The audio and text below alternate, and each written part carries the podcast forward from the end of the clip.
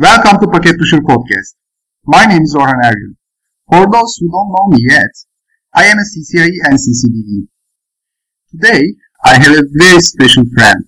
He is not good at only technical things, he is well-known instructor and also he is good friend. So, he is Anthony Sequeira and welcome Anthony. Welcome, thank you so much for having me. This is great. It's my pleasure. Uh, we will talk about today CCNA data centers, our topic, and Anthony will give all the inputs, all the information regarding CCNA data centers. Uh, what are the requirements? How many exams? All of information. What are the sections and uh, for potential students? What are the important topics we will talk about? But before all these topics, I wanna give the microphone to Anthony, and he's Anthony. What are you doing? Uh, who are you? Okay, yeah, sounds great. So right now, what fills most of every day for me is creating nuggets at Nuggets. Yeah, I am a full-time instructor there. In fact, I noticed that at Packet Pushers, you have had Jeremy Cioara on the show. So I'm very very honored to be following in Jeremy's footsteps here at Packet Pushers. For those that might be interested in taking a look at my video training, you can find many, many training videos, all completely free of charge at AJS, those are my initials, AJSnetworking.com. So if you'd like to check out free videos on, like I said, a variety of subjects, that's the way to do that. Good to know that, actually. Okay. And if you are ready, let's jump to the topics and let's clear what is this CCNA data center. It's okay? It, that's fantastic, and I'm so glad that you came up with this topic idea because I think there's a lot of confusion and misinformation out there about CCNA data centers, so let's clear it up. Okay. Then uh, my first question will be, what is so important about CCNA data center? Yeah, yeah, great question. Everybody seems to understand the importance of a CCNA. CCNA, what is now called routing and switching. I mean, this is, this is obvious, right? This is going to give someone that has like an A plus, maybe even an N plus or pre N plus level of knowledge, it's going to give them the CCNA routing and switching is going to give them their foundation to everything that is networking. But one of the problems with the CCNA routing and switching is that I don't think it goes far enough in the very hottest, most important technologies that are taking the world by storm today. I'll give you a quick example. A CCNA routing and switching student emerges from that program and they might run around preaching the wonders and the importance of rapid spanning tree protocol. And that's all fine and good, but they might be talking to someone in their job or at a technical conference and, and talking about the wonders of rapid spanning tree protocol that they learned all about, only to become very upset, very disappointed, very mm-hmm. frustrated when they learn that we're actually engineering spanning tree completely out of our networks. And now the student is thinking, oh my goodness, I just did all this study and mastery of content and none of it's relevant anymore. So the CCNA data center, one of the misconceptions about it is, you know, maybe it just teaches the UCS system, the unified computing system. So, uh, you know, someone might say, well, our company doesn't use any UCS equipment and we never will. So I don't, I'm not interested in CCNA data center. The point that they're missing is the CCNA data center discusses technologies that are also relevant and pertinent to new LAN environments. And, and so it, I, I think a very important course to see what's coming in the future or for many companies what technologies they're currently excited about right now. What are the requirements for CCNA data center? So here's the amazing thing. there are no prerequisites. Hmm. None. And that surprises a lot of people because if you look at CCNA security, for example, the pre- prerequisite for CCNA security is a CCENT or a CCNA routing and switching or any CCIE certification. But for the CCNA data center, there is absolutely no prerequisite. Now that is because the first exam that we'll discuss today, the 640-911 Introducing Cisco Data Center Networking DCICN exam, that exam includes a ton of CCNA material. So the CCNA data center student is getting a lot of that CCNA education in this track. So Cisco decided on absolutely no prerequisites. Okay, you said DCICN includes tons of information from CCNA. You mean CCNA route switch, correct? Exactly. Thank you for the clarification. It's CCNA route switch topics which are indeed included in these required exams. Now, let me make this point. Mm-hmm. If someone's really excited about routing and switching, and they're really excited about data center, I was thinking about this as I was preparing for this podcast today. It never struck me before, so this is new information from my brain. Uh, but it really struck me. If we have students, Orhan, that are interested in both of those subject areas, route switch and data center, and I'm, I'm assuming that's a very, very wide audience out there, a path that they might consider is CCNA route switch, CCNP route switch, and then CCNA data center that would be just an amazingly powerful and rich way to go through this curriculum. And we can, I'll, I'll elaborate on why that is later on in this podcast when we talk about the second exam, which is a very, very intense exam. It's 640-916 DCICT. That's introducing Cisco data center technologies. Okay, then there are two exams, DCICN and DCICT. Let's uh, talk about DCICN, the first okay. exam. Yep, perfect. Let's say a student did what I just suggested. Let's say a student took their CCNA route switch mm-hmm. and then they took their CCNP route switch. They could pass this DCICN exam in with about 30 minutes of study. Okay. okay. Yeah, they they would this would be a very simple exam. In fact, that's one of the criticisms of the CCNA data center is that CCNP route switches are coming to this track and they're saying, "Oh my goodness, what a waste of my time and money the first exam was." Let's go through and talk about it a little bit. The first section is describe how a network works. So, what's a network diagram? What would be in a network diagram? What are topologies? What does a switch do? The OSI model, the TCP IP model, and the various layers of each of those models. Now, there is one aspect of this section that a CCNA or route switch or a CCNP route switch would need to, to study, and that is a high level look at Nexus switches.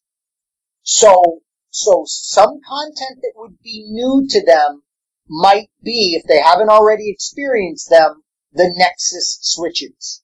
So they might come to this track in this exam with an excellent knowledge of the iOS based Cisco devices. But now what I teach them, for instance, in my training is, okay, let me just introduce you to another flavor of operating system here, and it's the NX OS operating system. Yeah. And at this point, we need to educate these students that this is the operating system on both the LAN data center equipment and the SAN data center equipment. This is the unified operating system, if you will, for the Nexus devices as well as the MDS storage devices. Now, do we get into massive detail about NXOS? No, absolutely not, but they must be aware of it from a high level. Yes, as I understand, with the Nexus and plus MDS series switches, for example, since they also run different protocols like fiber channel supports, right? So, so fiber channel related protocols might be there. That's why students also should learn about little bits about those protocols and how they run on the Nexus OS. This kind of information are you meaning? Yes, yeah, that's a great point too, and that's something else that adds a lot of value to this first course. Mm-hmm. We find so many students are ignorant of SAN technologies mm-hmm. because so many of us began our life in networking in the LAN and we never left it. yeah, we just we just give that part to storage admins. Please take care. that's right. That's right. And our worlds didn't really mix before, so we didn't care about what they were working on. They didn't really care about what we were working on. But now that we're trying to make things more efficient, more scalable, and quite frankly, less expensive, now these LAN and SAN teams really have to interact, as we'll talk about more later on in this podcast. Yep. And now you have them wanting to know what are the issues and what are the problems in the LAN, and we're wanting to know what are the issues and what, you know, how can we solve them on the SAN side. So, uh, you know, it's no coincidence that the course I am currently recording for CBT Nuggets right now is Storage Plus. And it's because so many of my students in the data center classes have said, you know what? We want a course that really, really goes into incredible detail in storage. And so by demand, I had no plans on making it. CBT Nuggets had no plans on making it. By popular demand, we're doing a 38 video course just on storage. Awesome. And obviously, yeah, obviously fiber channel is a huge part of this course. You put micro nuggets also on YouTube, correct? They can just check those and, uh, yes. Yes, yes, absolutely. Great point. So if we have someone listening right now that doesn't have the budget for a CBT Nugget subscription, I certainly, believe me, I understand that predicament. Mm-hmm. You can you can go to our YouTube channel, the CBT Nuggets YouTube channel, go to the Micro Nuggets playlist and search that playlist for Fiber Channel, for instance. And you'll have, oh, probably eight Micro Nuggets now dedicated to Fiber Channel and you will get an excellent education that way. Perfect. Uh, Anthony, I want to ask, what topics actually exist there outside of CC uh, and and also CCNA? Yeah, so the CCENT and the CCNA. Mm-hmm. So if we look at this, remember now we're talking about the first section of the first test. So in the first section of the first test, we only really have outside of CCENT and CCNA, we really only have the introduction to the NXOS and the introduction to Nexus and MDS switches. So just very little content, maybe 30 minutes to one hour of instruction. Okay. What about uh, how many sections in the first DCICN exam? Great question. So there's four total sections. Mm-hmm. So the second section of the first exam is on VLANs. And it's VLANs and trunks but it is slanted towards the nexus. Now, the great news for students is there's really nothing different. There's, there, VLANs operate in a Nexus environment very, very similarly to an iOS-based switch environment. So again, our CCNA students, our CCNP route switch students, they're going to feel very comfortable in this section. Okay, what about third and fourth section? By the way, yes, uh, one more thought that just struck me. Mm-hmm. As I look at that second section, it covers spanning tree protocol. Now, I mentioned we're trying to engineer STP out of our environments now. So immediately the student says, well, wait a minute, why would I study it anyways? It's very, very important to master something like spanning tree protocol so that you understand the new developments that make spanning tree protocol less relevant. So it's very, very important to have that foundation. It reminds me of like learning a protocol like RIP and then really being able to better understand OSPF and appreciate it. Yeah. Okay, so the third section is, is implementing an IP addressing scheme, basically. So now we have all of our IPv4 and IPv6 concerns from CCNA routing and switching. So subnetting, uh, address classes, private addressing, host addressing, and then a very, very high level look at IPv6. So please notice this section would require no study whatsoever from a newly certified CCNA route switch. And, and notice I said newly certified, meaning they don't need to refresh on any of these topics. Okay. What about the second exam, DCICT? Well, uh, there's one last section of yeah, the first fourth, fourth section. Yeah. The fourth section of the first exam is now going to talk about routing. So, what are the router's components? What's a power on self test doing on a router? What is the, you know, what is static routing versus dynamic routing? Once again, this is done in the context of the Nexus devices.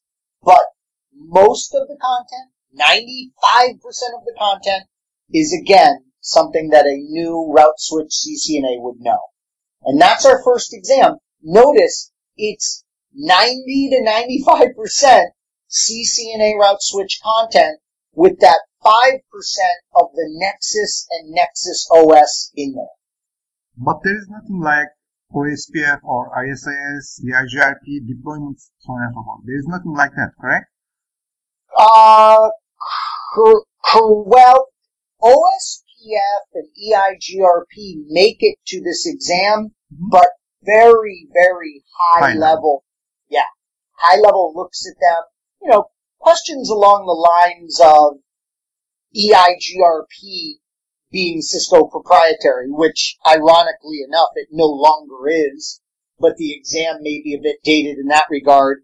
Uh, things like, why is OSPF more scalable than RIP? So very, very high level questions. Yeah, when you say about EIGRP, it reminded me, even in the CCDE blueprint, you see the EIGRP. So it's there. It's also in the CCNA data center but I can understand at very high level overview uh, the students should know about. Okay, let's uh, talk about the second exam. I assume there are many things also there. DCICT. Yeah, DCICT. Wow, hmm. it is. It is a very, very intense exam. I mean, this is where the CCNA route switch spends 90% of their study time for their CCNA data center. Okay. This, yeah, this thing is very vast in scope. So the first section is on data center fundamentals. So this is where the student really looks at the LAN and the SAN and really begins to think about differences and similarities between the architecture and the technologies running in the LAN and the SAN. Then architectural models for collapsing them, those layers, and bringing the LAN and the SAN together are given. And then in this section, we are responsible for a knowledge of the entire Nexus product line. And, and that's tricky for new students because it's not like the old days where the catalyst switch that had a lower number was just, you know, less scalable than the catalyst switch that had the larger number. Now, the Nexus line, the devices in the Nexus family have very, very specific jobs. A quick example would be the Nexus 5K as an end of rack device and the Nexus 2K, also known as a fabric extender or FEX, as the top of rack device that is actually virtualized so that the Nexus 5K thinks that it's right inside it. It believes that 2K that's out there at the top of rack is one of its own internal line cards. Like data. So, yep, yep, exactly. So, so one of the topics in here, in this first section of our second exam, is for students to really know intimately well the Nexus product family. If I have any criticism of this exam, it is that unfortunately the exam authors get a little too carried away here. And this is where we get into extremely product catalog specific questions like the specific capabilities of one model of Nexus against another. But, uh, you know, there's, there's, there's actually some excellent practice exams that I would encourage our listeners to take a look at. They're very affordable. They're from my dear friend Kevin Wallace, who I believe you've had on the show. Yeah. Kevin Wallace is, uh, he did some ebooks that are $9.99 US on Amazon and they're practice exams for these two exams. And what's important about those is they'll give you an idea of the level of detail we need to go into on the differences in those Nexus products.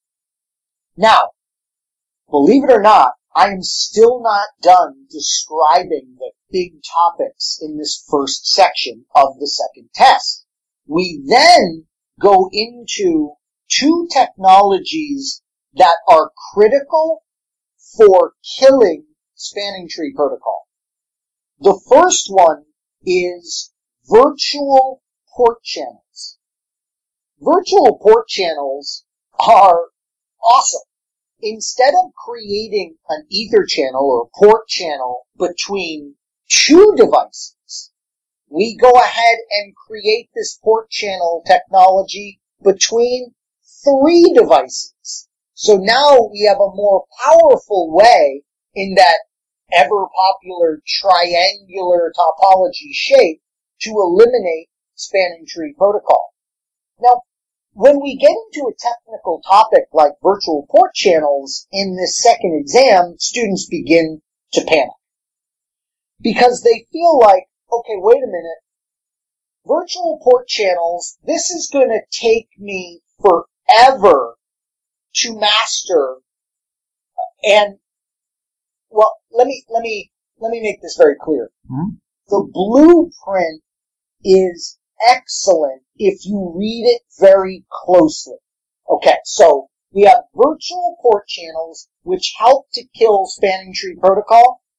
If you look at the blueprint, it says describe, configure, and verify virtual port channels. Okay, so That is true. Now the good news is virtual port channels configuration and verification is very simple actually. Yeah. So on that topic, describe, configure, and verify. Notice there is no troubleshoot. That's what would be hard, and they reserve troubleshooting for the CCNP data center. Now, our next topic in this section of the exam that kills off spanning tree is fabric path. Now, if we look at the blueprint carefully, it says describe fabric path. Notice, no configuration, no verification, no troubleshooting. So I always beg of my students to read so carefully the blueprint because it is giving you a sense for exactly how well you have to know these technologies. Now, I can't mention Fabric Path without talking a bit about it technically for our listeners. Yeah. Fabric Path is Cisco's non-standard implementation of Trill. In fact, I'm not even sure if Trill is a fully ratified standard yet. Uh, I'm sorry, but because I don't really pay attention to such things like I do just how it works. But Fabric Path is Cisco's Trill implementation with Cisco's own enhancements. I guess that's why they didn't call it Cisco's Trill. They made up this term Fabric Path for it because they are bringing enhancements to Trill. Yeah. The, Trill, the header is different, ahead. I believe, there. So what's that, Rob? the header is packet header actually. The public public web header is slightly different than thread header, but obviously they are doing both both of them same job for the layer two multipathing, right? Exactly. Yeah, it's really fascinating technology. In Mhm. fact, it's the reason why we're seeing a resurgence of ISIS, Intermediate System to Intermediate System Routing Protocol, in all of Cisco certifications. Yep. ISIS has come back to the CCIE. I haven't looked at the new latest CCNP route switch yet, but I wouldn't be surprised if ISIS has made it back to CCNP and and it's because of that fabric path. What fabric path is doing for our listeners, it's bringing intermediate system, intermediate system routing intelligence to layer two. So it's fascinating. It's bringing that layer three, you know, equal cost multipath and dealing with these multiple links to get everywhere at layer two. It's bringing some routing intelligence to that layer two domain. Really cool stuff. Yeah. Actually, here I want to point out. Today we will not go to technical talks, but for the VPC and uh, fabric path also I want to say something. For the VPC, maybe uh, for students who are familiar with uh, VSS concepts, virtual switching system, actually almost the same. Just there is one slight difference with the VSS uh, catal- on the catalyst switch actually, like 6500 and also 4500 they support Cisco uh, devices. Uh, you are, you have only one control plane, but at the data plane, once you send the traffic to the bo- uh, any of the switch, at the data plane they are active active. With the VPC, uh, you have two control plane and also two data plane. Let's not go there deep uh, technical uh, talk today, but at least uh, just why I, I want to say that some students also might be coming from the uh, another route switch or maybe service provider side. Then uh, they decide to go to data center path. They might know about, but many of the technology also on the Nexus side is similar. You are already uh, familiar with the LAN technology. Agree with me? Yes, totally. Okay. You can leverage throughout. You can leverage your knowledge from other areas. In Yeah. fact, the last area that I wanted to mention in this first very big section of the second exam is virtual device contexts Mhm. in the Nexus. And sure enough, if we have a student coming to us that has an intense background in Cisco security, they're already familiar with the concept of a virtual device context because of course the Cisco Yeah. ASAs leverage security context. Also, many load balancers supports VDCs, virtual device context, right? Yes, excellent. Yeah. I hope you'll have me back for technical discussions on some of these topics. I want. Of course. Excellent. Okay, with the second uh, exam, DCICT, these are the big topics, right, for the fundamentals section. Is there anything, Exactly. is there anything exact- more? No, no, I would say the big topics, like we discussed in that first section, would be the architecture and the overall technologies in the LAN and SAN. Mhm. We talked about virtual port channels being a big topic in there, fabric path, Mhm. the Nexus product family. Those are the big, and of course, VDC. VDC, and VDC is very special to the Nexus 7K, so maybe the students also should really care about that one. Yeah, yeah, and I think students will be impressed with the VDC functionality, especially your ability to control it. Your ability to do resource templates to make sure that one VDC doesn't take over your entire Nexus 7K. Yeah, and it's very special virtualization mechanism actually, device virtualization I would call, not the control plane or data plane type of, like you can also create a VRF and you can put uh, your layer 3 segments into separate VRF, but it is really different and once we go to uh, talk about VDCs, we will see why they are different, uh, all those technology. What about another sections for the second exam, which is DCICT? Yes, yes, let's talk about them. So there are, by the way, there are six total sections of this very, very broad and vast exam. The second, the second section is unified fabric. Now, what's funny about the term unified fabric is, well, obviously it's a Cisco marketing term, but a lot falls under it. One engineer might immediately think about fabric extension. And that is what we were talking about earlier, where you have a Nexus 2K, which is also known as a fabric extender.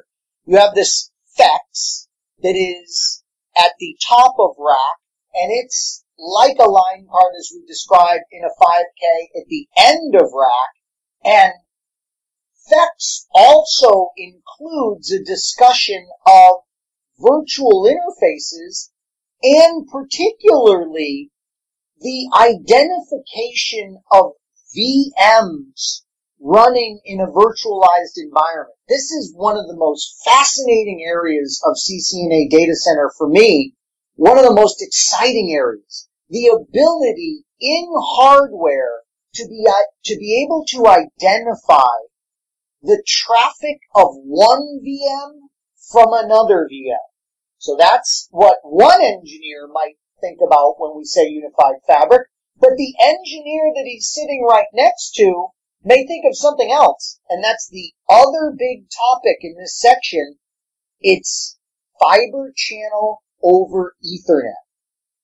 Taking our host bus adapters, taking our network interface cards, and getting rid of them on many of our devices and replacing them with a single interface called a CNA, a converged network adapter. And this converged network adapter will allow, let's say, our blade server to communicate with fiber channel encapsulated in Ethernet. So now we're starting to get into the extreme scalability enhancements, the extreme cost savings, the extreme efficiencies of marrying or unifying the fiber channel and the Ethernet. It reminds me of, I think the comedic great Bill Murray, who I guess it was Ghostbusters, said, ah, you know, the world's ending, dogs and cats living together. and that's what we have with fiber channel over Ethernet. So, two big topics in the second section. FEX and fiber channel over Ethernet. Okay. This section was Unified Fabric, right? Yes, indeed. Okay, what about the third section? Ah, the third section. This is the section that either excites the student tremendously that likes learning new things, or it makes the student very anxious. The third section is storage. So here is where the student learns of these MDS devices. You know, what, what's the difference between what we would call a director style device in the SAN and just a normal SAN switch? What is a virtual storage area network? What is zoning? A lot of students are conf- very confused between things like virtual SANs, zoning, and let's say LUN masking. How do those things interact in a storage environment? How would we use them? What is fiber channel? How is it different from, you know, IP and, and, and what, what are the key differences in a SAN from a LAN? There's so many similarities, but what are the key differences? This So- section, this section might be really so confusing for the LAN engineer. eh? very, very confusing. I mean, just a quick example, you know, in the LAN side of the house, we have ports on the switch we call access ports, and then we have ports on the switch we call trunk ports. And that's it. The story is over.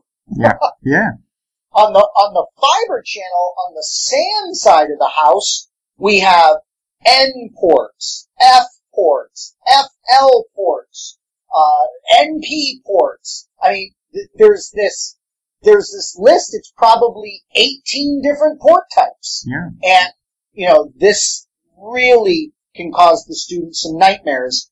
But, you know, as a trainer and as an author, I must say, if you get the right training materials that work for you, you get the right textbook that works for you, you'll quickly begin loving the SAN technologies.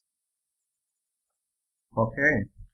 Uh, is this all about just three sections? No, you said there there are six session sections, correct? Six sessions, yeah. So already our listeners are probably thinking, wow, I mean, that second test could have easily ended right now, right? Yeah. With those first three sections. But let's get into the last three sections. The fourth section of the second test is a small one.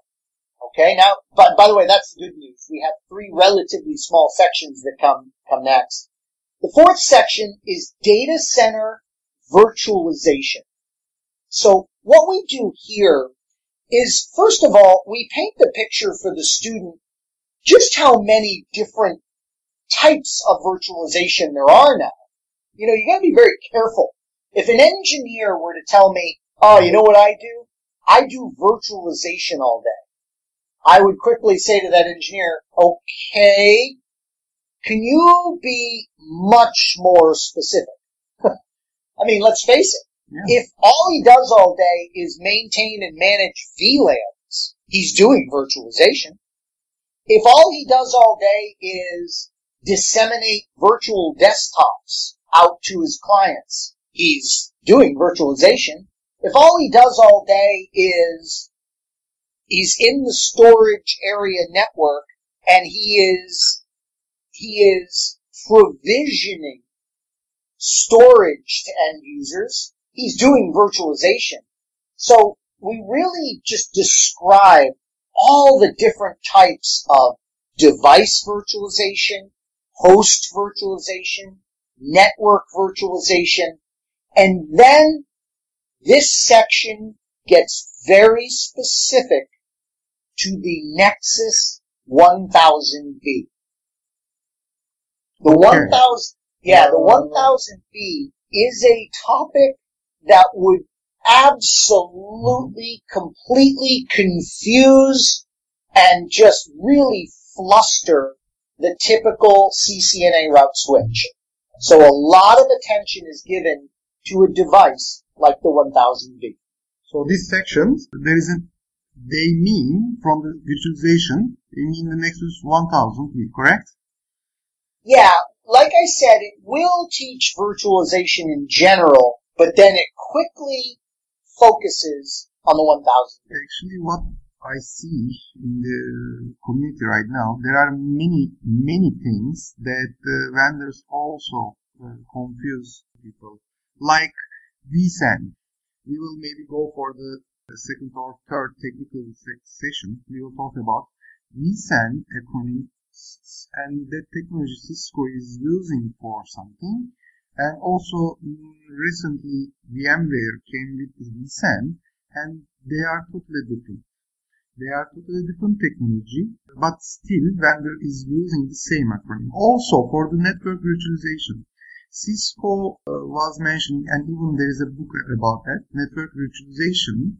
It's correct also, but nowadays what we are talking about network virtualization with the overlay tunnels, and then we are talking about all those VXLAN, NVGRE, SDP, GNU. So there are many things vendors are using the same uh, name but different technology. So to be on the same page, that's why I asked, what is the virtualization in this section, Unified Computing and Virtualization section of the second exam? And it's clear that we are talking about here Nexus 1000V correct? Yes, exactly, exactly. And you know what else gets confusing for students mm-hmm. and, and troubling is this is a cutting edge certification, right? Like we talked about at the very beginning of this podcast, one of the exciting things about CCNA Data Center is it is so cutting edge. But here, even still, it can't keep up. So a student may come away from this fourth section of the second test and they may say, the 1000V! It's the most remarkable invention since the refrigerator. It's, every network needs a 1000V. And then, of course, they learn that Cisco's now doing the functionality of VM identification in hardware, which is more efficient than the 1000V, so a lot of installations are intentionally not deploying the 1000V. So, so, you know, that's another struggle for students is that they are learning about something that may already be replaced. But suffice it to say, the 1000V is very important for the student to learn. Yeah, replaced and also uh, there was uh, even VMware uh, distributed vSwitch of the VMware is almost the same with the Cisco 1000V, but of course there are some uh, additional enhancements for or the thousand V. We will talk about all those stuff. What about fifth and sixth section of the second exam? Yeah, excellent. Now, the fifth section is something that uh, I alluded to when we started the podcast, and that's unified computing. Notice the CCNA data center. Notice it's not all about unified computing. And that's what so many people think. We finally get to the unified computing section, and it's not going to go too deep at all. It's going to educate the student as to what the UCS is, what are its moving parts, and what are the key features of the Unified Computing System Manager. So if they did deploy the UCS, how would they manage it? What would be the things they would be doing day to day to keep a UCS system up and running? And then I've got good or bad news on the final section of this test. The, the, it depends on how you look at this. The last section, the sixth section, is on data center network services. And here we have products like the Cisco Lo- Global Load Balancing solution and the ACE features for load balancing and virtual contexts and, and things in these devices. And of course, Cisco in many capacities is getting out of this business of load balancing. And the exam authors actually recognize that. So this is a section that even if you look at the blueprint right now, Cisco is very honest. They say you can expect only about 1% of your test to be in this section. That's right, I said it. 1%. A student could skip studying this section entirely, although I don't recommend that approach. They could do it, and they could easily pass this exam. So the sixth section, again, on things like ACE, uh, Global Load Balancing Solution, the Cisco WAS or WAAS, that is the uh, content of that section. Okay, I believe we are almost there, yeah. And what do you want to say for the CCNA students for their journey? I say really consider CCNA data center. If you are a current CCNA, if you just completed your CCNA, that material is so fresh in your mind that your first exam on this track is going to be extremely simple. And then you're going to have an amazing look at the future of networking in your second exam. So I really encourage students to consider this. Now, if you're an old time CCNA route switch, you've had it for decades, what a great opportunity for you to refresh those skills in the first exam and then catch the wave of the future in the second exam. By the way, this CCNA data center is indeed the foundation for, you know, the CCNP data center, and then for those very brave individuals, the CCIE data center. So this is giving you a foundation for very valuable further certifications in this area. Okay. Anthony, thank you very much today for being here with me and for the also other technical sessions. Uh, I wanna you to be here with me also, and thanks a lot.